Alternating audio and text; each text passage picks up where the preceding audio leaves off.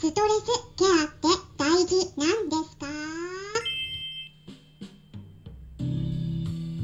こんにちは。サラホリスティックアニマルクリニックのホリスティック獣医サラです。本ラジオ番組ではペットの一般的な健康に関するお話だけでなくホリスティックケアや地球環境そして私が日頃感じていることや気づきなども含めて様々な内容でイギリスからお届けしております。さて皆さんいかがお過ごしでしょうか？昨日はですねクラブハウスのアトピールームというクラブで少しお話しさせてもらいました。塩についてですね塩の健康効果とか様々な塩の違いとかいろいろと私自身も勉強させてもらいながら私が今利用してる塩の紹介もさせてもらいました。まあ、うちの猫のためっていうより私自身が使ってるものですね。イギリスで購入したものなんですけれどもオーガニック認証がついているものなんですね。なので塩でもオーガニックってどうなのかなと思って質問させてもらったんですね。でその後私自身でも調べてみたんですがオーガニックソルトっていうものやっぱあるみたいですね。で科学的には有機鉄が含まれている塩とか固化防止剤って言って固まらないようにする添加物これを全く入れてない塩をオーガニックソルトって呼んでいるみたいです。私が利用している塩はイギリスのオーガニック食品としてイギリス政府によって、えー、承認済みのこの認定機関があるんですけども Organic Farmers and Growers って言うんですが略して OF&G っていうところですね。そこから承認されてる塩なんですね。でね、えー、ラベルにこうマークがついているんですね。でそこの認定機関がちょっとイギリス政府と、えー、つながりがあるみたいなんですね。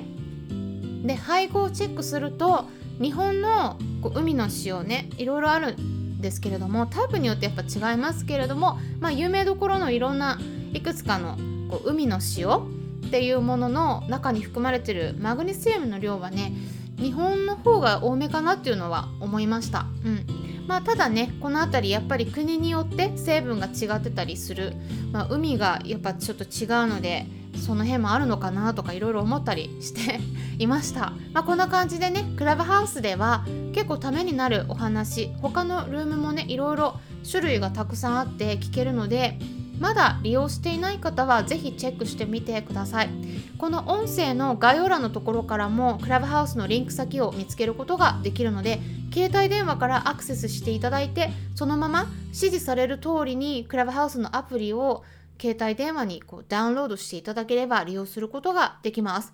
で招待制はなくなったのでね今は招待されてなくても誰でも参加できますよ。で来週の予定はですね10月18日月曜日の夜8時半から私が運営するペットのホリスティックケアクラブでイベントを開催します。はい。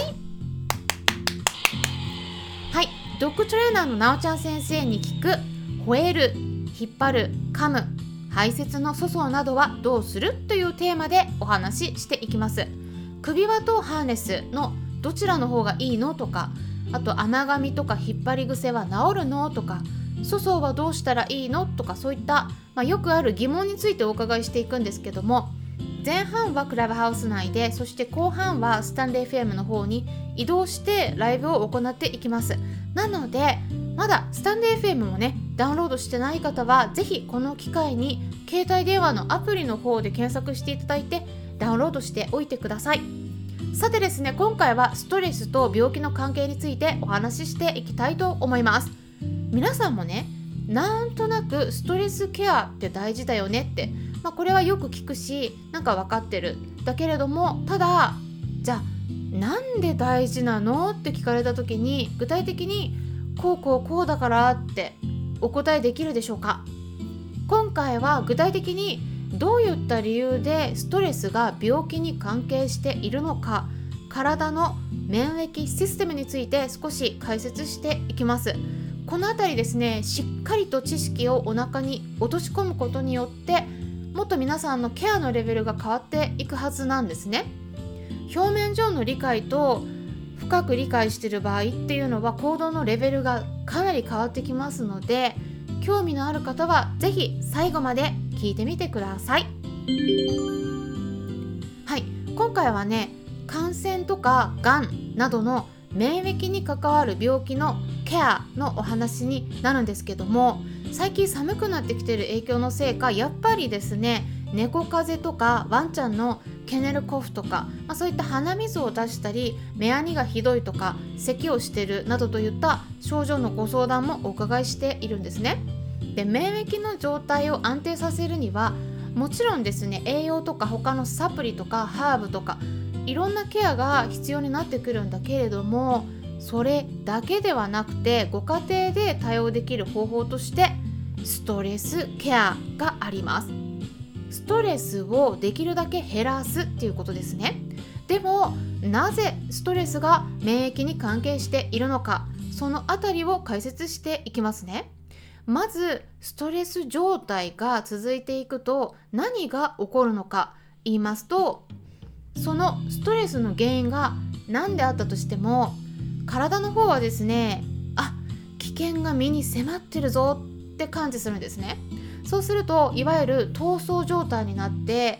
戦うのかそれとも逃げるのかっていった選択をすぐにできるようにしようとします。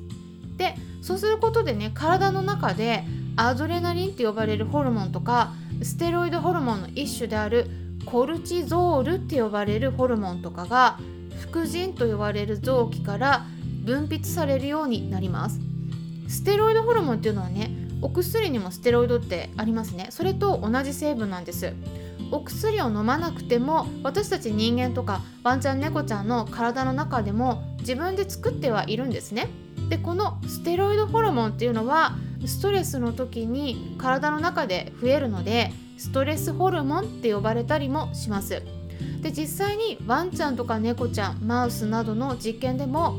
ストレス状態になるとこのストレえステロイドホルモンの一種であるコルチゾールっていうホルモンが増えてくることが分かっているんですね。でちなみに副腎っていうのは腎臓の隣にある臓器で体の中に左側と右側にそれぞれ1つずつ合計2つあるんですけども副腎も同じように左と右に1つずつあります。でもこういうホルモンっていうのは緊急時にドバッとたくさん出されたりするんだけどもその理由の一つとしては戦わなければならないもしくは逃げ逃げたいと思った時そういう状況になった時に脳がエネルギーをたくさん必要としてるからなんですね。脳のエネルギー源っていうのはブドウ糖になります。なので糖分が必要になってくるんですね。でそうするとそういったホルモンが出ることによって今度は血液の中に一気に糖分が増えてそしてこう循環をすることで脳にもいろんな臓器にこれを行き渡らせるようにしていきます。でもそれっていうのは血液の中の糖分が増えるっていうことになるのでイコール血糖値が上がるっていうことになるんですね。血糖値が緩やかに上がるんだったらいいんだけどもこれ急に上がってくるので今度は上がった血糖値に応じたレベルでこれ下げたいんですね。下げ下げないと上がりすぎると問題が起きてくるので今度下げなきゃ下げなきゃって思ってインスリンというホルモンを今度は膵臓から分泌するようになります。そうするとですねインスリン今度出しすぎちゃうんですね。この血糖値が上がりすぎちゃってるからでそうするとですね今度インスリン出しすぎちゃってこれ血糖値下げるホルモンなんでそれが必要以上に出過ぎることによって今度は血糖値がぐわーっと下がります。これがですねジェットコースターみたいに急にグワンって上がって急にグワンって下がるんですね。そうすることで今度は力が出なくなります。すごいだるくなって眠くなったり疲れてくるんですね。で健康な人とかワンちゃん猫ちゃんでもストレスの状態に置かれた時に起きる現象なので、まあ、これは病気ではないんですね。ではなく休んだりして時間が経てば、まあ、その疲れも取れると。自然に落ち着いていくんですね。でもこういった流れっていうのはこれ一時的だったらいいんだけどもこれ緊急時にやってることなんでね本当は本来は。これずっとこのねストレスの状態がこう長引いて続いてったり何回も繰り返されるようになっていくともう今度疲れてくるんですね。本格的に。この脳がホルモンを出せ出せってこう指令を出すのにも疲れていきます。それからですねたくさん体の中で出てくるコルチゾールなどのホルモンっていうのはこれはですねウイルスに感染した細胞とかおかしな動きをするようになったこうがん細胞を退治してくれる NK 細胞ナチュラルキラー細胞聞いたことありますかね？この細胞の動きを弱めてしまいます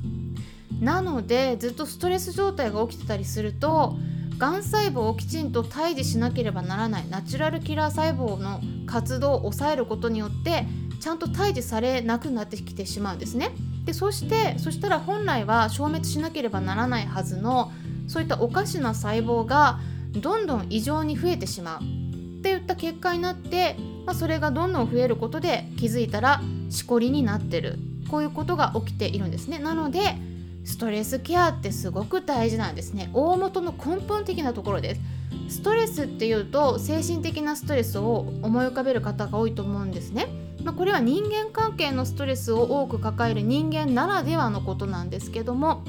実際にはそれだけではなくて例えば体の中に有害な物質を取り込んでしまうこともストレスの一つになるんですね。